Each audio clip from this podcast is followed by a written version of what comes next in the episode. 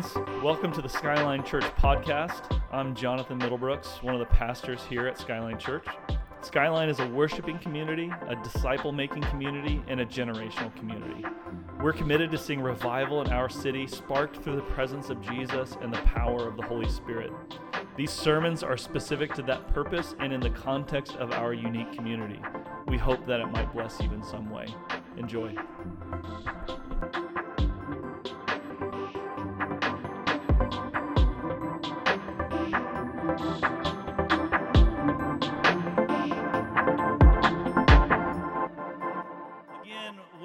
Welcome to Skyline.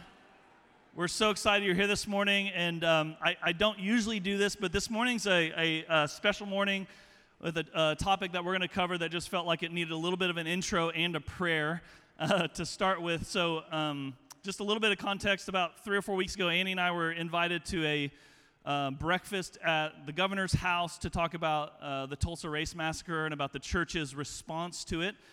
And um, and if you don't know anything about Skyline, you may not know that that's been a, a real part of our church's story the whole time uh, we've been going. I think the second meeting I ever attended at Skyline with a group of people um, was about racial reconciliation with Greg and with Trent Ward and some other friends. Um, and so this morning, Greg's going to get up here and preach. and here, here's just my heart and our heart for you is that in the midst of such a divisive, difficult topic, um, we're going to ask you today to open your heart to the Holy Spirit, to what He has to say to the church. I love it. The Bible says, let, let the churches have an ear to hear what the Spirit's saying. And so I'm going to pray for Greg real quick, and he's going to get up. And I just want you to know, like, I, I mean, we were a weepy mess in our prayer time before this. So it's going to get thick in here, and it's going to get real. And I think God's going to do some stuff. So um, I'm going to pray.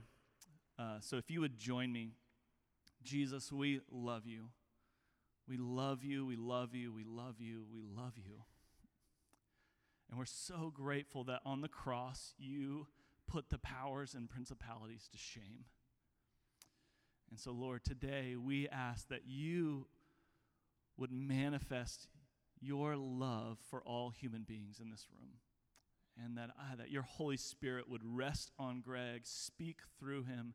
Lord, I pray against every argument. We just, in this Spirit, demolish every argument that sets itself up against the gospel of the kingdom of Jesus today. And I pray, Lord, that you would do a work that would forever change our hearts and might be seeds that could see a, an entire city and state renewed.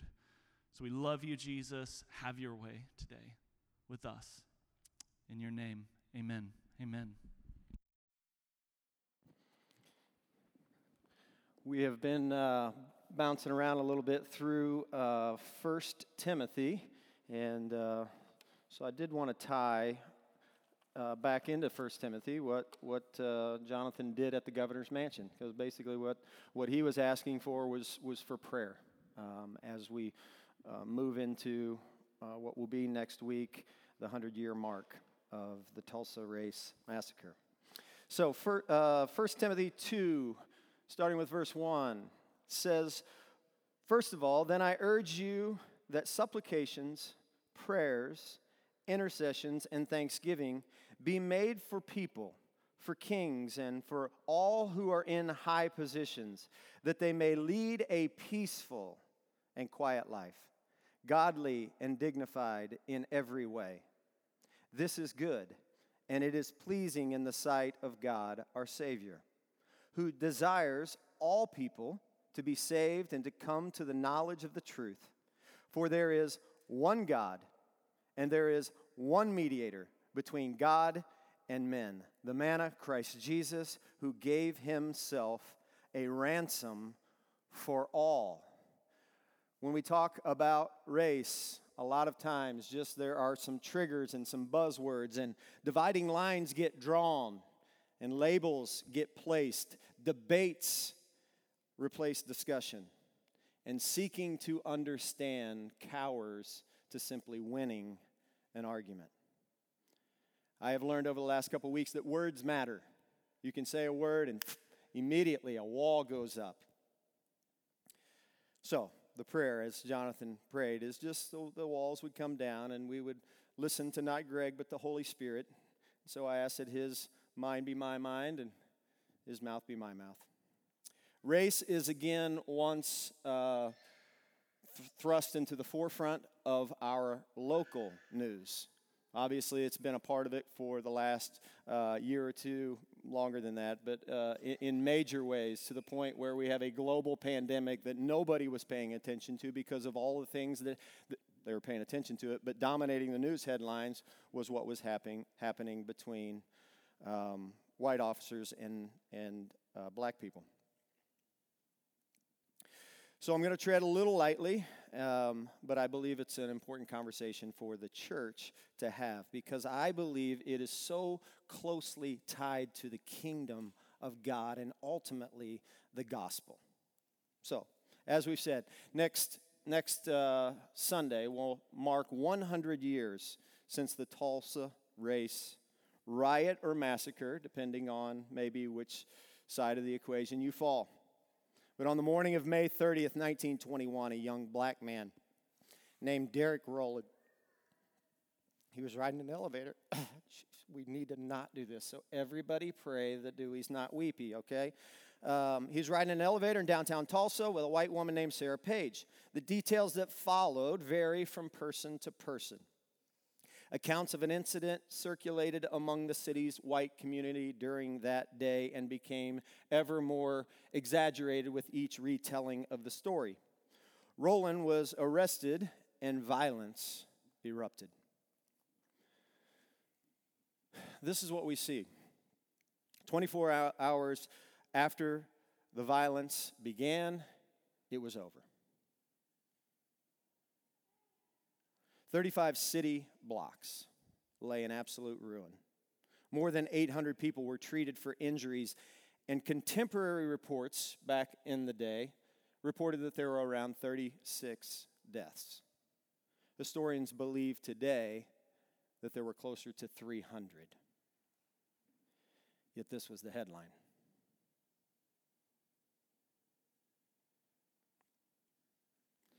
In addition to the 100 year mark,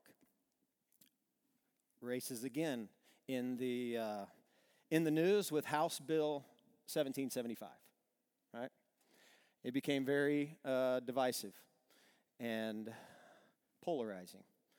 If you don't know what the House bill was, if you weren't following it, it basically it was saying that no race can be taught is more superior than another race, and on its face seems pretty logical, right? That we that we might agree with that. But it's become extremely divisive because even though the words critical race theory are never mentioned in the bill, actually advocates and dissenters alike admit that it likely it is a response to what was happening nationally that there were now eight different states who have basically said critical race theory cannot be taught in public schools. Now, criti- critical race theory didn't begin in academia, it actually began in the 1970s as a response to the civil rights movement.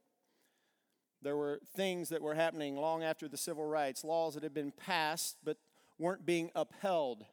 Black people were not getting their due. And so critical race theory began, began with a group of lawyers to say, this isn't right. How can we stand up and fight against it? Now, obviously, it's, it's come into academia now. And discussion points are, although these are not the core tenets, discussion points that come up with critical race theory are uh, white privilege, white fragility, affirmative action, reparations what they really want is accurate storytelling, accurate history being taught. Each one of these talking points has its own set of nuances. It'll include things like intersectionality. You'll hear that word talked about quite a bit. This is where one person might be um, identified in a couple of different areas that have been shown prejudice or segregation, like black woman right? Intersectionality. There's multiple things. But it starts with the idea of oppressed oppressor. Like many topics when discussing critical race theory, we do again have to realize A, there's nuances, and B, it continues to evolve. And depending on who you talk to, they won't be, sh- if they're passionate about it, they won't be short to tell you whether they think it's good or bad, when in all likelihood there's some positive and maybe some not so positives. But unfortunately, many Christians, and that's our audience, that's my assumption today. If that's not you, you just get to listen in to a family conversation.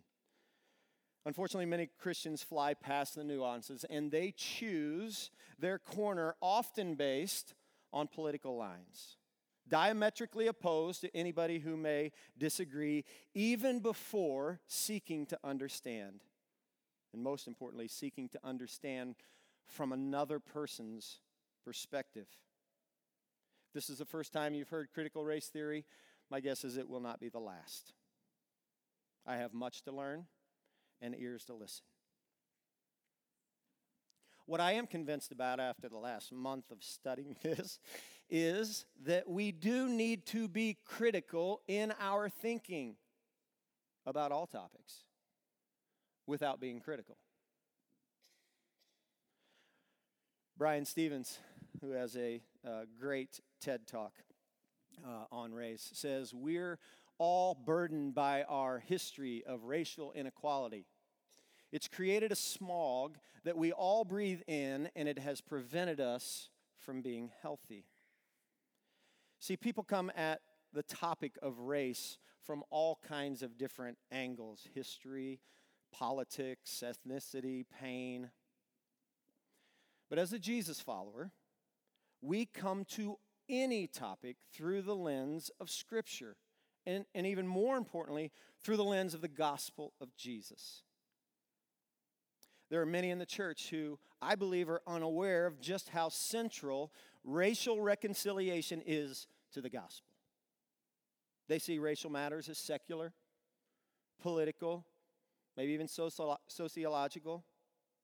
But this is kingdom core curriculum, and it has been from day one.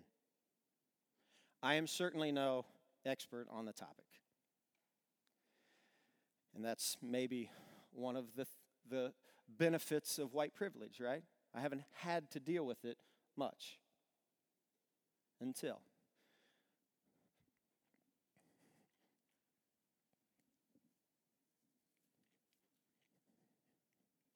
When there's a long pause, you pray, okay? Get it together. Get a phone call Mock Resources had just started uh, about four years ago. My wife is crying and mad, which are usually, usually two things that don't go well together for me. Um,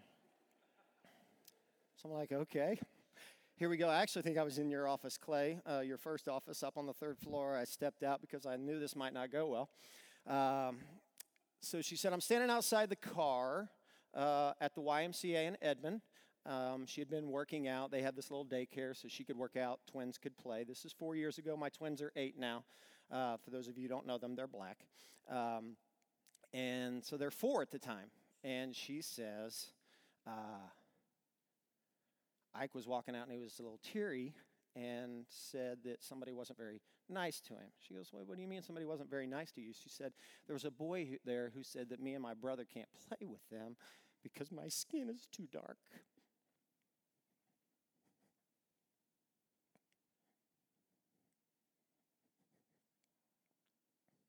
call it white, white fragility or fragility.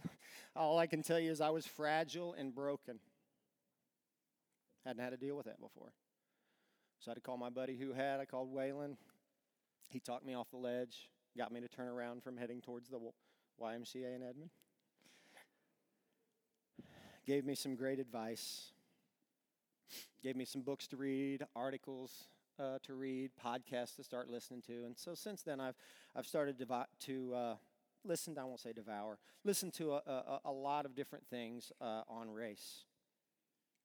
So I stand up here today, and I know, by the way, some of you knew that I was going to talk about this. You've emailed me some some good things to read and some uh, uh, podcasts to listen to. For those of you who've done that, I, I sincerely say thank you. So I stand up here today as a, as a result of those articles and podcasts, right? I stand up here with people like Bryan Loritts, who is a pastor in uh, Durham, North Carolina. He's a teaching pastor at Summit Church, African American pastor. He's fantastic. He, uh, I've drawn a lot of this out of him. Brian Stevens, who I've already quoted, uh, is somebody that I would encourage you if you want to lean into this topic a little bit more. Those are two good voices uh, to listen to. Systemic racism. Again, that was my first kind of real experience with it. I know, again, I've already said that buzzwords can trigger certain things. I think we, I won't make an assumption that we've moved past systemic racism being divisive in the church, but I think we've made progress. So I'm going to talk about that just a little bit. Call it systemic racism or systemic sin. Either way, it is that wrongdoing and or evil that over time has crept into, or more usually, been built into the structures of society. There's a book written uh, that I would recommend called Divided by Faith, written by Michael Emerson and Christian Smith. They're two white sociologists that set out to expose a race problem in the evangelical church. This is a fairly new book. Maybe I, I won't tell you what year it was. But this is one of the things that they said white evangelicals tend to see sin in more personal terms and not systemic ones. Despite the fact that, of course, the Bible that we read is full of systemic sin and systemic racism. It's all throughout the Bible. There's stories of the oppressed and the oppressor. Israel was enslaved by Egypt. They were captives of Babylon and Assyria. They were bullied by the Philistines, all just because of their ethnicity. Christianity is certainly no stranger to oppression, as they were immediately oppressed by Nero from Rome. Systemic racism or prejudice or sin, whatever you want to call it, is woven into the fabric of the fall of humanity. Seems fairly logical to me that when you get a group of sinners together to build systems, those systems are going to be tainted with sin. We see this again in Exodus from the very beginning of the Bible, right? Pharaoh sets up this system of taking out, uh, telling the midwives to kill the Hebrew babies systemic sin. King Herod did the same thing in attempt to kill the Messiah. This is not just an individual sin, this is systemic sin like Nazi Germany. In Amos, God rebukes Israel for having unbalanced scales as it related to defrauding the poor. Zacchaeus in Luke 19, we see a system, systemic system of sin and abuse and fraud with the way that taxes were collected. Jesus in Matthew chapter 21, he turns over tables in the temple. Yes, in part because he's upset at the commercialization of God's house, but he's also fighting the racism of his day. Who cares where the Gentiles get to worship, right? We'll go ahead and set up our t shirt stands and cotton candy right in the middle of it where they're trying to worship because the temple, they had four different courts. The, the outer court was the court for the Gentiles, right? It's the only place that they could worship. Yet all this commotion was going on where they were supposed to be worshiping God. And Jesus, as he's flipping over the tables, quotes from the prophet Jeremiah says, My house shall be a house of prayer for what? for all nations. Archaeology actually found in the 1800s the wall that separated the court of the Gentiles. And on that was this sign. And I can't read it, and I would guess that most of you can't either. It, in, it basically says if you are not Jewish, do not proceed past this sign, or it could result in death. Death because somebody who was born in a different place, maybe have a different pigment of skin, might go past a dividing wall. So, how about America? Don't have to look very far, do we? We're an easy target. The way we treated Native Americans, slavery, after that, Jim Crow laws that lasted from the late 1800s all the way up to 1965, folks. That's not very long ago I think it's important to admit that, ra- that, that slavery did not begin in America. Slavery has been around since the beginning of time. Slavery is not over. There are 40 million women in the sex trade, slavery, today across our world. One million of them right here in the United States of America. Also, we see slavery didn't end with emancipation, right? There's a great book called Slavery by Another Name that just talks about the convict leasing that took place, right? Get this a black man could be walking across the street, arrested for jaywalking, charged a steep fine that they knew he couldn't pay. So, the way that he paid it off is they were sold to the railroads in most cases. Do you realize that almost every railroad in the South was built by convict leasing? Slavery by another name.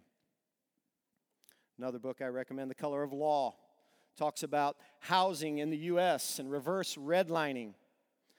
Two different things, maybe too small to read. The first one the federal government pursued two important policies in the mid 20th century, again, not very long ago, that segregated metropolitan areas. One was the first civilian public housing program, which frequently demolished integrated neighborhoods in order to create segregated housing. Do you hear that? Black and white neighborhoods tear them down. Let's build out Section 8 housing. They didn't call it back then, but that's what they meant. And let's put all of the minorities right there. The second program that the federal government, this is the federal government. A lot of times people say, well, no, this is just a personal sin. There's no systemic sin. Really? The government decided to have a program that would subsidize the development of suburbs on this condition that it only be sold to white families and that the homes in the suburbs had deeds that prohibited resale to African Americans. This is our government. These two policies work together to segregate metropolitan areas in ways that otherwise would never have been segregated. I told you about Bryan Loritts, teaching pastor. He's about my age, maybe a little younger. Uh, right before he got married, he's African American. He married a, a girl who was, as he says, half Irish, half Mexican, all fine. Those are his words, not mine. and so you couldn't really tell what she was, but he, uh, they were looking for an apartment about two or three months before they got married in Pasadena, California.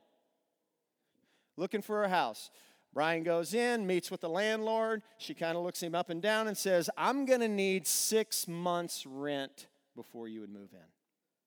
He thought that was a little obsessive. So he went home to his then fiance and says, Why don't you go back? So she goes back, meets with the exact same landlord who looks her up and down and says, All I'll need is the first and last month's rent. That's within the last two decades. Maybe the saddest fact is that the church is far from innocent. In the north, in Philadelphia in the late 1700s, Richard Allen and his black friends had the audacity to pray in the whites only section of the church. Some white church members were so enraged that they walked over, they couldn't even wait until they were done praying, and they picked them up off their knees and threw them out into the street. Within two weeks, all the black members had left the church. They bought an old blacksmith shop. And then started what became the African Methodist Episcopal Church, the first black denomination in the United States. This set off an avalanche of black denominations in reaction to the white church setting up, setting up walls of hostility it's a sobering truth that the black church only exists because the white church advocated our role of being the church. Things in the South, as you could predict, even worse. Dr. Samuel Cartwright, who was a physician and an elder at a church, but he would go around and teach all throughout the South, taught that black people were among the already created living creatures. Adam and Eve were supposed to rule over them. These pre Adamite natural slaves inhabited the land of Nod, he taught, where Cain ventured after his banishment. Cain then intermarried with blacks, black slaves of Nod. This racial mixing, supposedly, as their story goes, so angered God that he, just, that he determined to destroy them with a flood. Black people were taken on the ark alongside other animals. And who did Dr. Cartwright cast as their overseer? Ham, Noah's son. Curse for disobeying Noah, he taught. God cursed Ham's descendants into eternal black skin and slavery. Folks, this was taught in the church.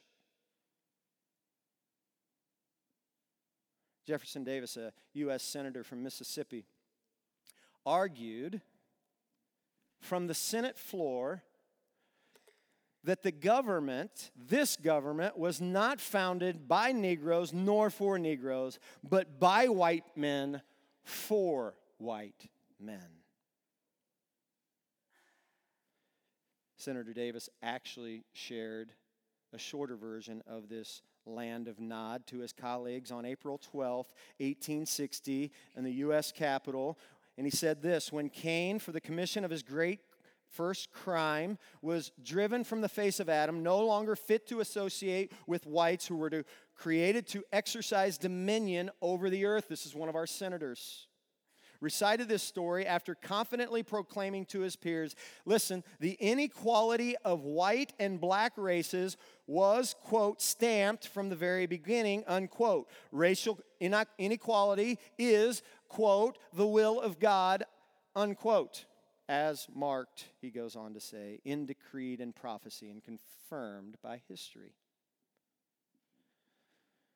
Those things are being talked about and taught from the Senate floor, the very people who create systems and laws.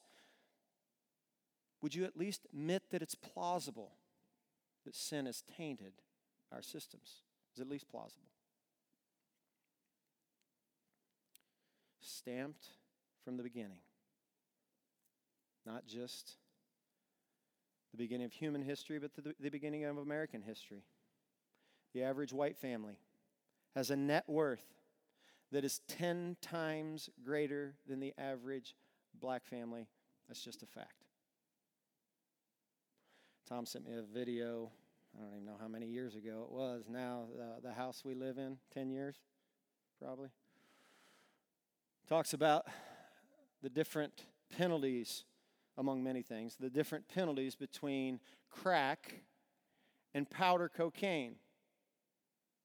Crack, predominantly a drug used by African Americans, uh, powder cocaine, typically used by whites. The difference 10 times when it came to prison sentence. 10 times.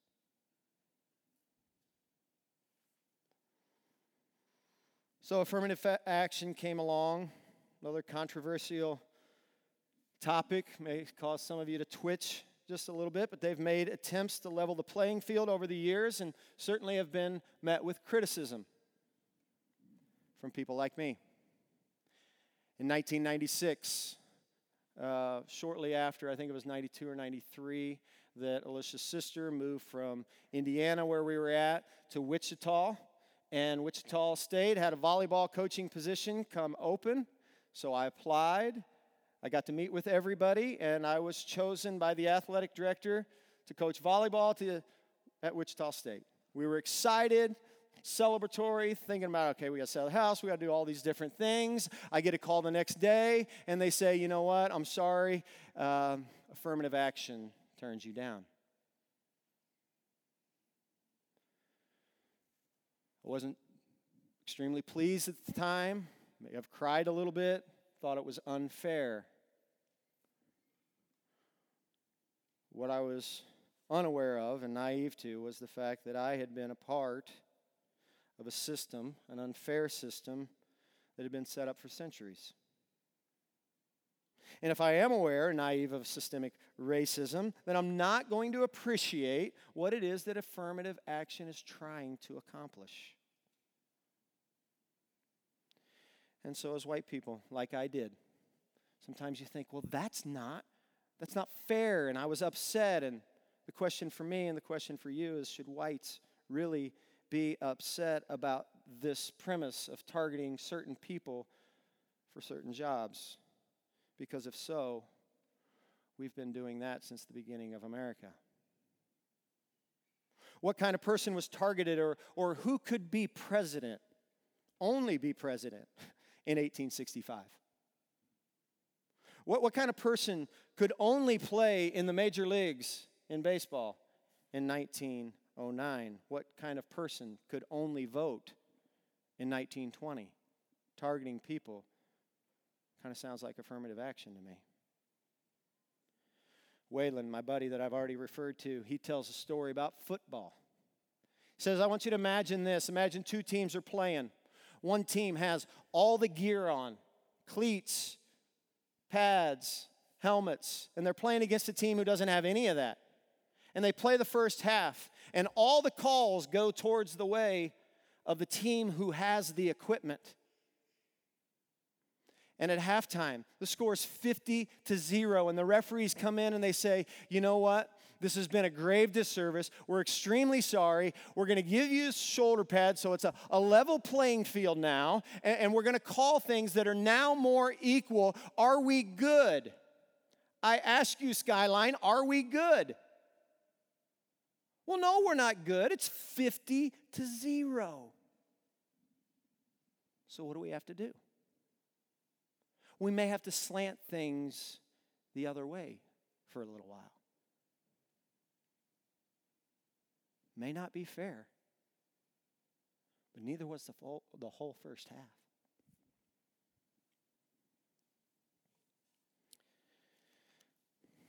All this is true. Black white relations, we've got issues. But is it the root of the problem? See, while we have real issues among blacks and whites in America, we have them between blacks and Mexicans, whites and Mexicans. We've seen recently what has happened to Asian Americans. Did, are you following what's happening in the news in New York City right now? To the Jews in New York City? All because of something that's happening around the pond between Palestine and Israel and it's come over here, and we've just decided to beat people up for being Jewish.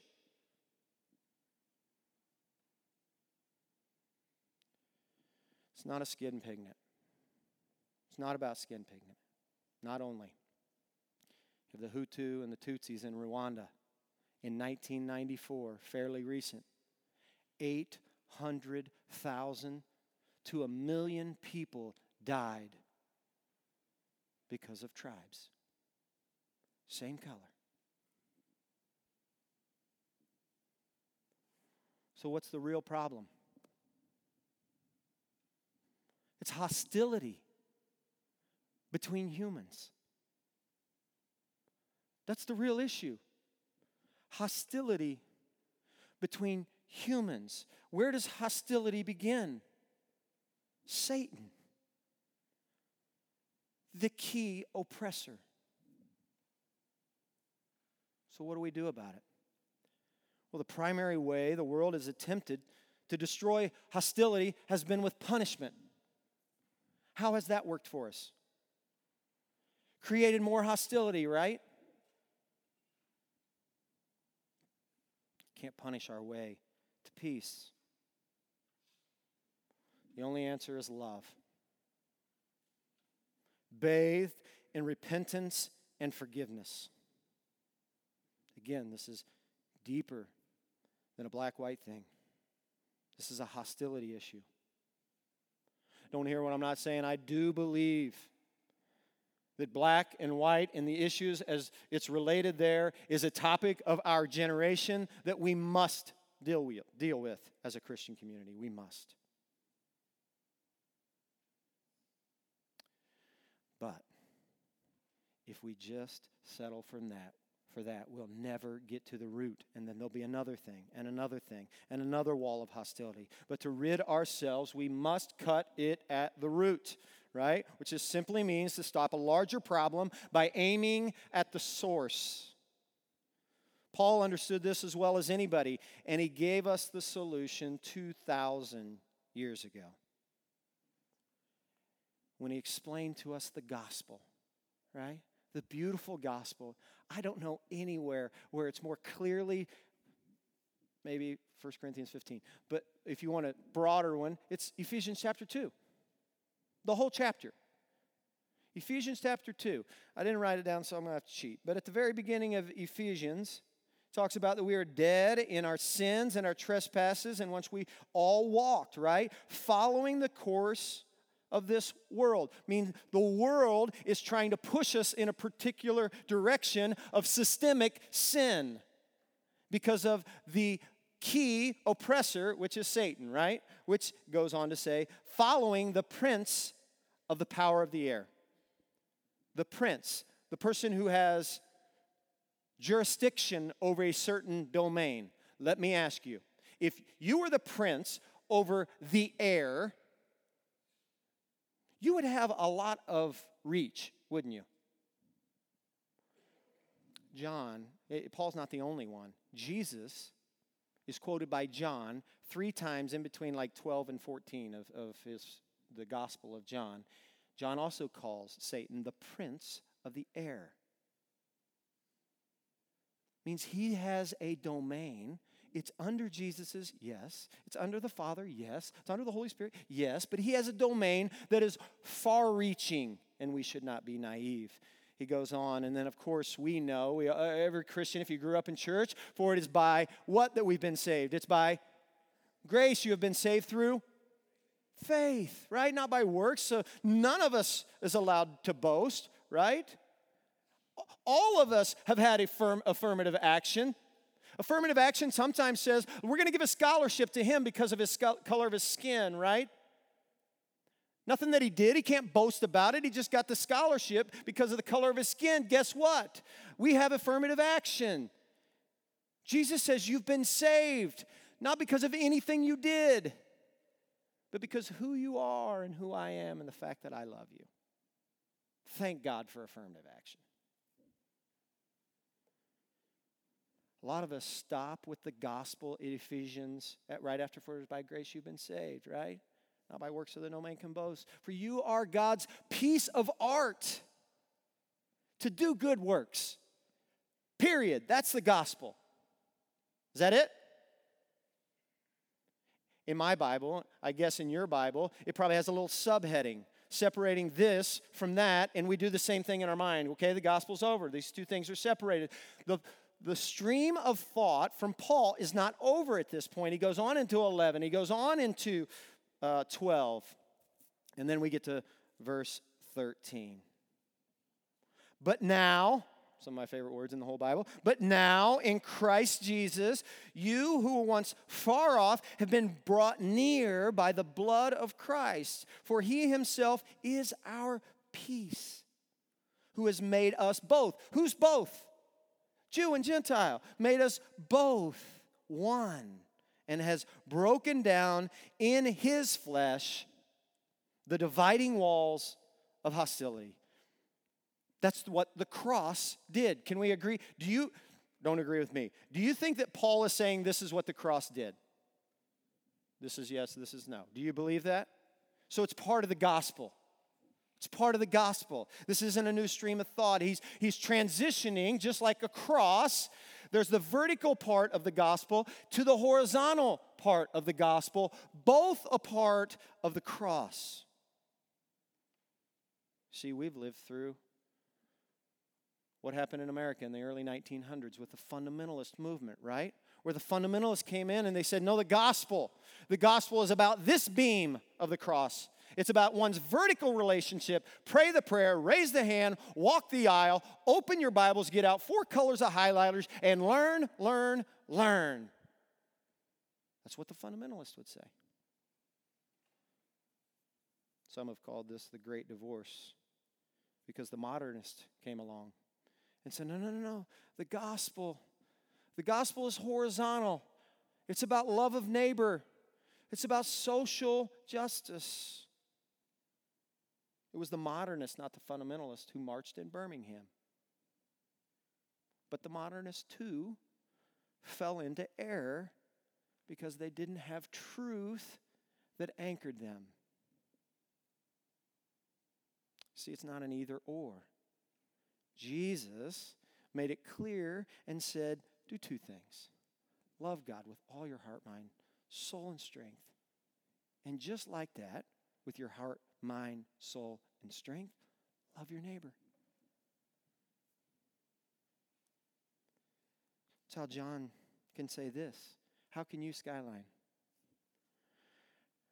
How can you claim to love God who you can't see while you hate your brother who you can't see? No, no, no, wait a minute. Greg, don't, don't tell me I'm racist. I don't hate my brother. I don't hate my friend uh, of, of another race. Ray Vander Laan, great Gentile Jewish scholar, he would say, hate has nothing to do with ill will. To the Jew, that's not what hate is about. That's why Jesus can say in Matthew chapter 10 that you are to hate, you know, love God and it ought to seem like this hating of mother and father if you're going to come after me, right? You remember that part? Just means you got to be willing to be separate from your mother and father in order to follow me. So, what John is claiming here is how can you claim to love God when you are separated? Different meaning now from your brother. John is saying that a hateful Christian is an oxymoron. Just like Jesus said in Matthew 18 that an unforgiving Christian is an oxymoron. Matthew 25, Jesus says that a greedy Christian is an oxymoron. And Paul clearly reiterates that a racist Christian is an oxymoron. Every church he planted, including this church in Ephesus, was informed by Romans 1:16.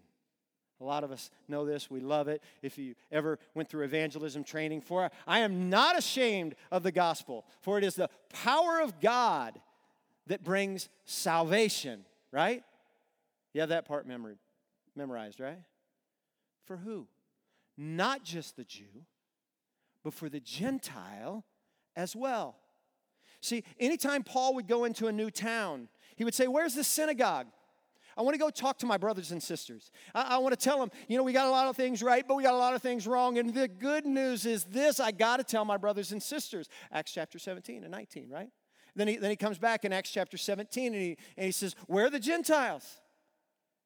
And they said, Up there on, Mars Hill. You, you, go up there, there's an unknown God. There, you'll, you'll, you'll find some Gentiles up there. And he's like, Good, I got to tell them they're in. And he goes up there. And some of them come to salvation. And now you have Jews that have come to salvation and Gentiles that come to salvation. And guess what? We got a problem. These two people don't like each other. So, what's Paul going to do? If he would have followed the church growth movement of the late 1900s, right? He would have set up church up on the east side and another church on the west side, and that would have been very pragmatic but deeply unchristian. Paul says we're not going to do that. We have but one God and one body. There's no walls. Amen? Verse 14 For he himself is our peace who has made us both one and has broken down in his flesh the dividing wall of hostility. Goes on by abolishing the law of commandments expressed in ordinances, that he might create in himself what? One new man. Amen. In place of the two, so making peace and might reconcile us both to God in one body through the cross, thereby killing the hostility. That is good news. Two chapters later, Ephesians 4 one Lord, one faith, one baptism. The cross served as a sledgehammer, destroying the walls that divided us in hostility. And the church, unfortunately, has a history of rebuilding walls that the cross had already destroyed.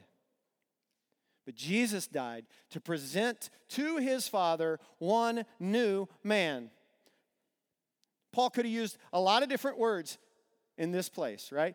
To, to describe the word new. He, he chose the word, he could have chose the word neos. He did not. Neos would be like the, uh, would be like the new Dodge Ram 1500, right? That's what neos would be. Or, or the, the new tablet that just came out. He didn't choose the word neos, he chose the word kainos. Kainos.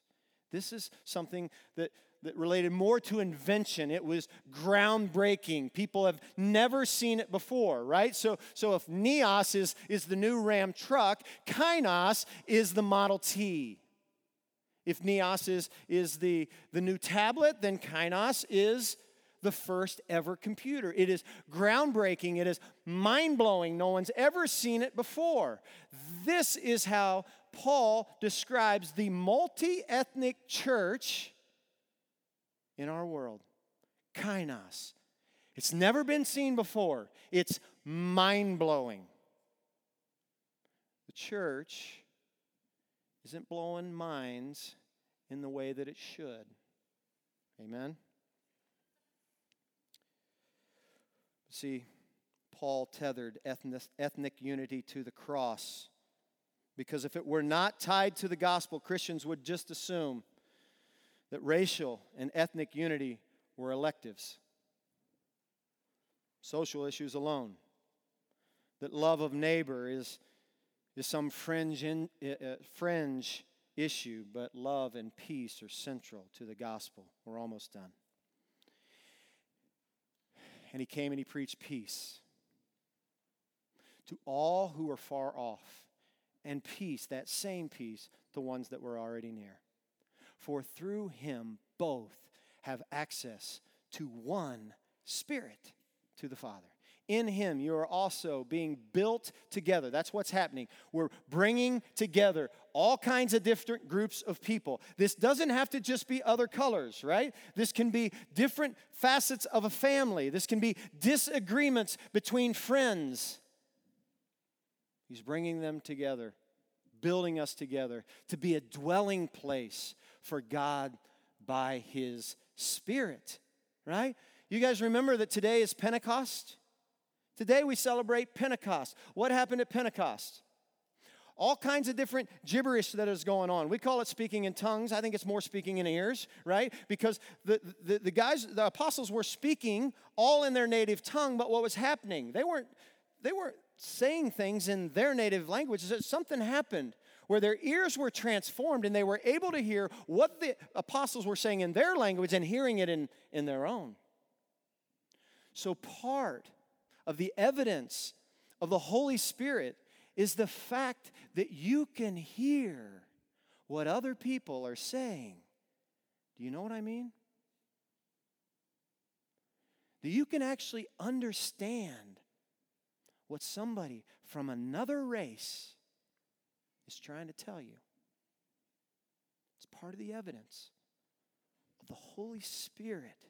He is the love of God. Jesus says after the resurrection, Peace I give you. Peace I give you.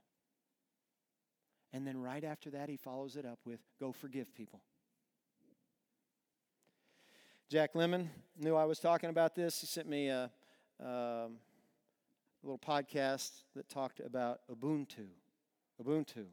It's a phrase in South Africa that had been around for a long time, but probably popularized after the apartheid.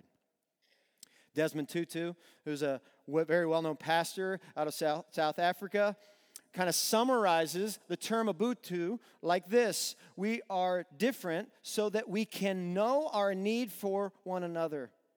For no one is ultimately self sufficient. By the way, this came out of his book, No Future Without Forgiveness. Great title, great read. He goes on the completely self sufficient person would be subhuman. Also learned this week that there was a Truth and Reconciliation Commission of 1995 in South Africa, which consisted of a series of gatherings. And in these meetings, it gave people that attended the opportunity to express regret in failing to prevent human rights violations and to demonstrate their commitment to reconciliation. So they would have these public gatherings. And, and in them, it also gave guilty whites the opportunity to confess their sins and atrocities of their black brothers and sisters.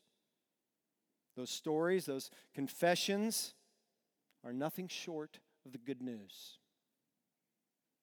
One such story in a crowd of about 300 people, a white cop stood up and confessed that during apartheid that he had come in to this woman's house, black woman's house. And he and some other officers bound her husband up, poured gas on him, and set him on fire, and made her watch as he screamed to his death. Two months later, same officer came back to the same house and did the same thing to her only child, a son and he stood up and confessed. These are my atrocities, of which I am ashamed. Much like this, the gathering was hushed, and all eyes shifted to this woman. What would she do? Gathering what strength that she had left, she stood up and said, Sir,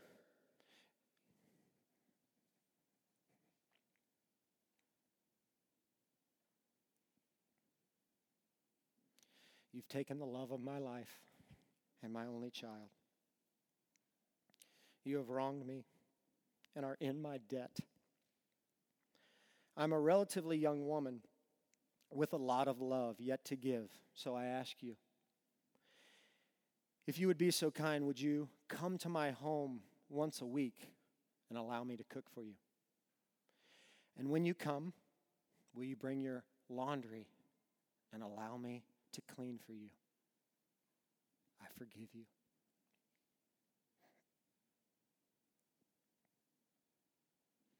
Not a sound was made until a small group of black teenagers, black teenage boys, started singing that old song written by a slave trader Amazing Grace.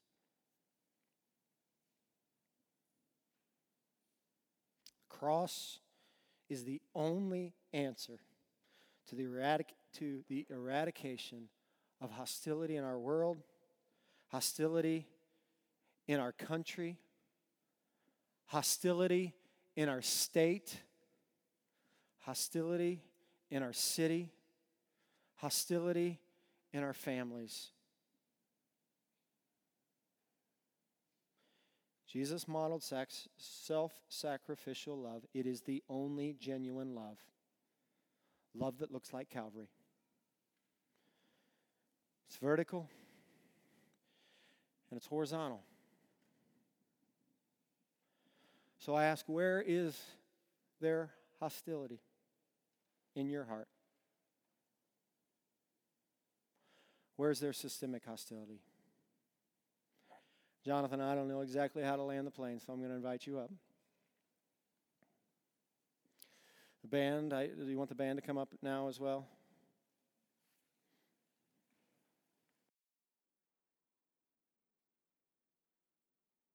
Thank you. Thanks, Greg. Um, we just want to end this morning. Clearly, there's there's uh, only awkward transitions when there's these moments. Um, but we felt like as we talked and prayed about this, Nehemiah gave a great example of how to respond to these moments when he stood up and he heard about Jerusalem. And uh, he confessed his sin to the Lord. And he confessed his ancestors' sins to the Lord. And he admitted, he's like, My father and I myself, we've sinned. And I think the difficulty in this conversation is many of us feel, uh, we feel distant from this and we feel um, the need to self justify ourselves, say, Well, I personally haven't participated in any of that. But the bottom line is, we live in a state that was founded on a wound. Like, literally, we built our state on top of a wound that's been festering. And Jeremiah calls out Israel, where God says, Listen, you've healed the wound superficially. And you've said peace, peace, where there is no peace. And so, just our little body, um, we want to respond the way the Lord calls us to respond when there's been sin in a place. And that response is just repentance and humility. And so we want to spend some time here just at the end of the service. And I know we've gone long this morning, but it just feels necessary to not just wrap up shop and leave. And we still have communion, but we didn't want to take communion until we dealt with it. Because the Bible says, like, listen, if you have a gift at your altar and there's something between you and your brother, leave it there and go be reconciled. Right? So be reconciled in your heart. And so this morning, I want to invite um, us to, to spend just a few moments in prayer. Um, and then once we once we spend some moments there singing this song, I'll come back up and I'll invite you to take communion, and uh, the kiddos will come back in um, uh, after communion. So if you would, I just felt the Lord say we need to like match our heart posture with our body. So if you can, I know some of the ladies here are, are dressed for church, so you can't, but if you can kneel, would you do that right now? Would you just take a posture of kneeling? If you want to come to the altar and pray, I just want to invite you up here as well.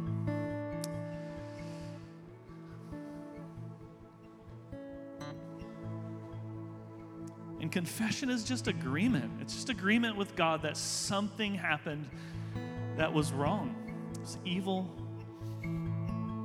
So, would you just allow the Holy Spirit to bring prayer out of your heart right now? And so, Father God, before you this morning, we confess the evil of racism, of racial hatred, of hostility between the races in our state in our city, very likely in this neighborhood, and likely, Lord, in this very building. So we confess it to you.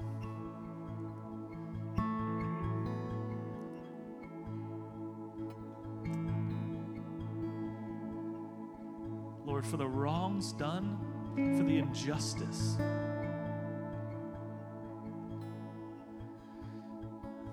We just need your help. Jesus.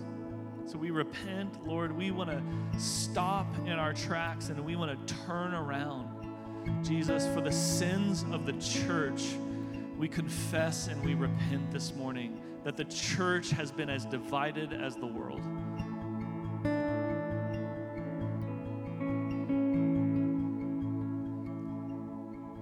Come and would you tear down the walls of hostility in the church?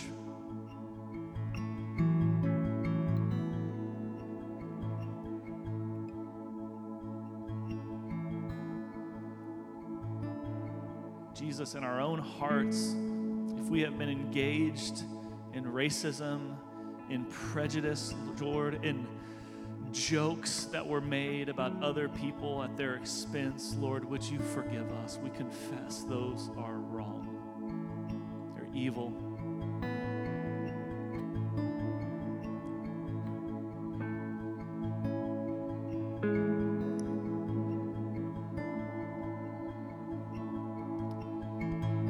Friends, this morning, our heart's cry as a church is that God would entrust us with revival.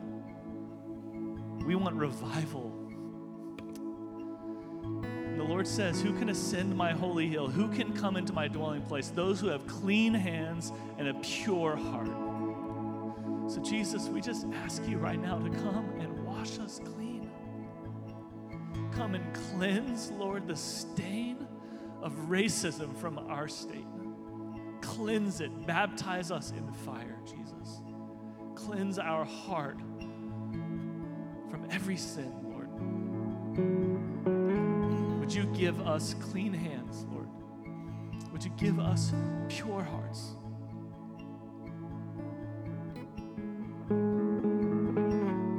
So we're going to sing these words, and I just invite you just to stay in this posture. We're just going to let this song